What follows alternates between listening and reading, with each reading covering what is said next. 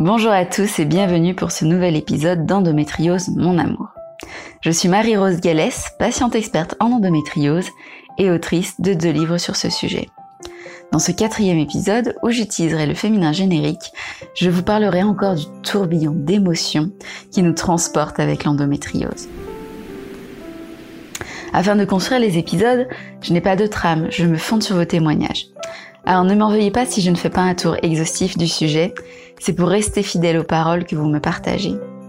N'hésitez pas à participer aux appels à témoignages que je fais sur mes comptes sociaux, afin que votre voix soit aussi entendue, ou encore à me suggérer des sujets, comme l'a fait Salomé pour cet épisode. Ce podcast est produit par Meshek Studio, en partenariat avec EndoCloset. Et d'ailleurs, j'aimerais, avant de rentrer dans le vif du sujet, vous raconter ma mésaventure de ce début d'année. Dans ce contexte compliqué, j'ai voulu profiter des fêtes de fin d'année. Bon, j'avoue un peu en mode euh, de toute façon c'est la fin du monde, alors autant en profiter, d'accord? Sauf que l'endométriose ne l'a pas entendu de cette oreille. Hein. Et je me suis retrouvée avec des douleurs neuropathiques que je n'avais pas eu depuis oh là là bien longtemps. Bilan de l'opération, je ne supportais plus mes vitements qui m'appuient sur le ventre. C'est une chose que l'on connaît bien avec l'endométriose, que ce soit à cause des douleurs neuro, de l'endobélie, d'une stomie ou même encore d'autres maladies. Colline, endométriosique elle aussi, a vécu ces difficultés et la frustration de toujours mettre le même vieux jean trop grand. C'est pourquoi elle a créé la marque Endocloset pour tester puis nous proposer des vêtements adaptés à notre petit ventre. Nous sommes à quelques jours de la Saint-Valentin et pour fêter cela à contre-courant, j'ai voulu évoquer le célibat lorsque l'on souffre d'endométriose. Un sujet qui me parle car je suis moi-même passée par tous les avis sur le sujet. À l'époque, je, pensais qu'il était impossible de gérer une vie de couple en plus de l'endométriose. Aujourd'hui, je vois la maladie comme une valise de plus car soyons lucides. Nous arrivons tous dans une relation avec nos valises. En passant par une phase où je me demandais comment faire ménage à trois avec endoconas. Cette maladie est souvent vue comme la maladie du couple par les médias. Faut-il en déduire qu'être célibataire nous guérirait par miracle? Certaines d'entre vous trouvent cette affirmation conforme à la réalité, puisque le conjoint, la conjointe, se retrouve impacté indirectement par la maladie et joue le rôle de soutien. Ingrid me disait cette maladie peut rapprocher un couple et traverser cet enfer soude comme jamais. Pour d'autres, c'est réducteur.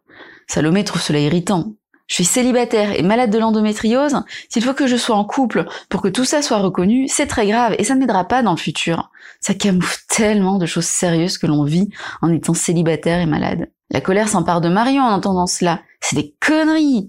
Ce sont les femmes qui souffrent, qui supportent les traitements et subissent les opérations.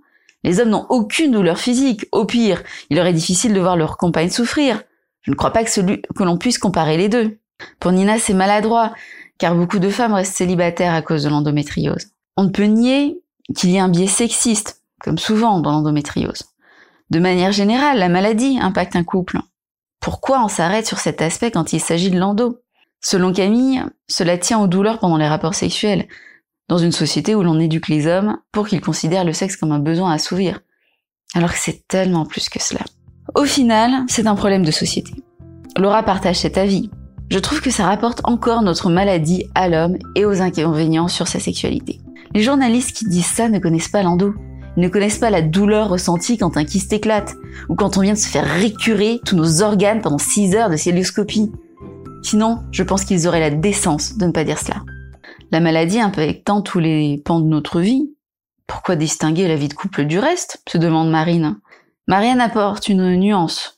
C'est vrai quand on a un partenaire qui a du mal à comprendre ce qu'il se passe. Ce que confirme Christelle, ce n'est pas si faux. Il faut juste trouver le bon partenaire. Je laisse le mot de la fin à Louise.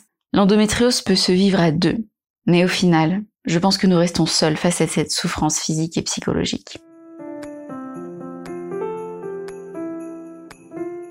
Vous êtes nombreuses à voir le célibat comme un avantage, car celui-ci permet d'adapter au mieux son emploi du temps à la maladie, sans avoir expliqué, voire se justifier.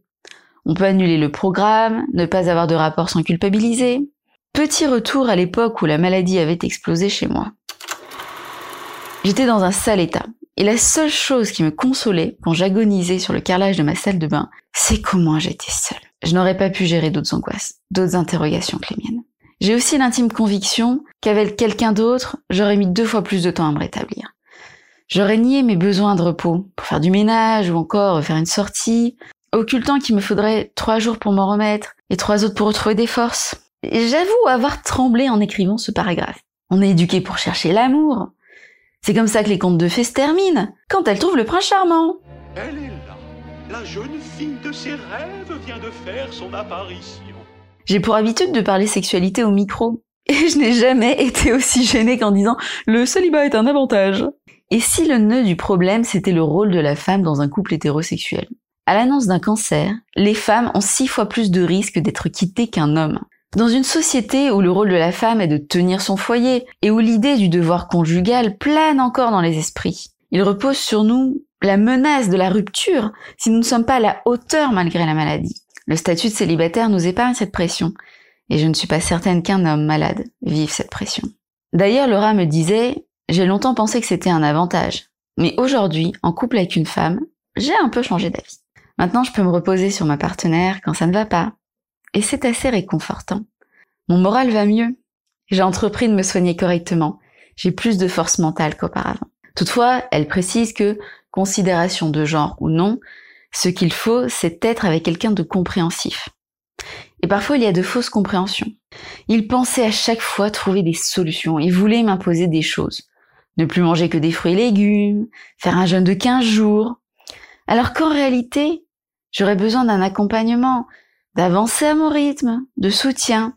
Et surtout, il n'a pas compris que l'endométriose peut être soulagée, mais ne disparaît pas, m'expliquait Honorine.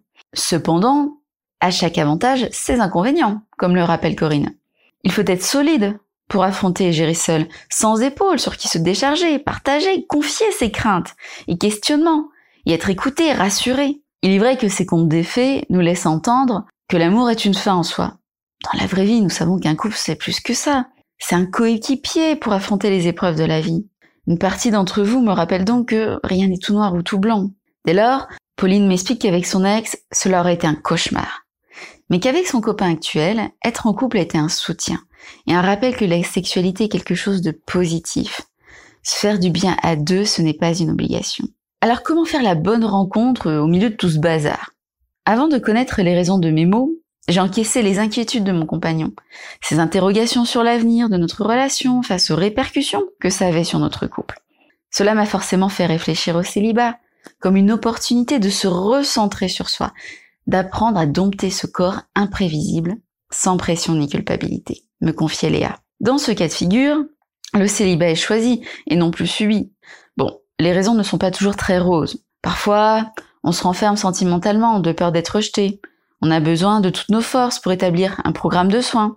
On ne sait pas comment aborder le sujet de l'endométriose et de tout ce qui en découle, comme l'infertilité, qui peut être une question cruciale pour certains. On préfère couper court aux problèmes de douleur pendant les rapports. On ne veut pas avoir quelqu'un dans les pattes quand on est malade. J'ai seulement 22 ans et j'ai peur d'être un boulet pour la future personne qui partagera ma vie, concluait Nina. Et si on veut pas de tout ce tralala, ils se marièrent et eurent beaucoup d'enfants Et si on veut juste profiter de la vie, du sexe sans plus? Si certaines parmi vous renoncent à cause de la logistique pour s'adapter à l'endométriose, pour reprendre le terme d'Anna, et de toutes les explications qui cassent l'ambiance. De son côté, Salomé me rétorque qu'il est hors de question qu'elle se prive à cause de l'endo.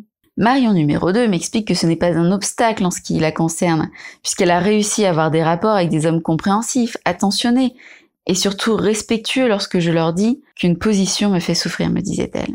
Loin d'être une difficulté, Mariam estime que c'est la possibilité d'avoir le choix pour trouver le bon partenaire. Cléo précise que beaucoup de ses partenaires se sont informés sur le sujet et en ont parlé aux femmes de leur entourage. C'est plutôt positif au final.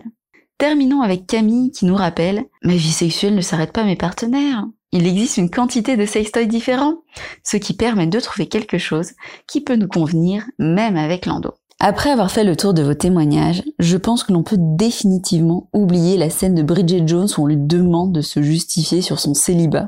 Je vous souhaite une bonne Saint-Valentin, car malade ou non, nous avons le droit à l'amour, et que cet amour prend de multiples formes dans notre quotidien. Voilà, c'est fini pour aujourd'hui. Merci à Marion de Douce Endométriose et Yasmine de S Endo d'avoir participé. N'hésitez pas à me suggérer des sujets, car ce podcast est avant tout le vôtre. Je vous invite aussi à vous abonner au podcast sur les plateformes d'écoute et à mettre des étoiles ainsi que des avis sur Apple Podcast. Prenez soin de votre santé.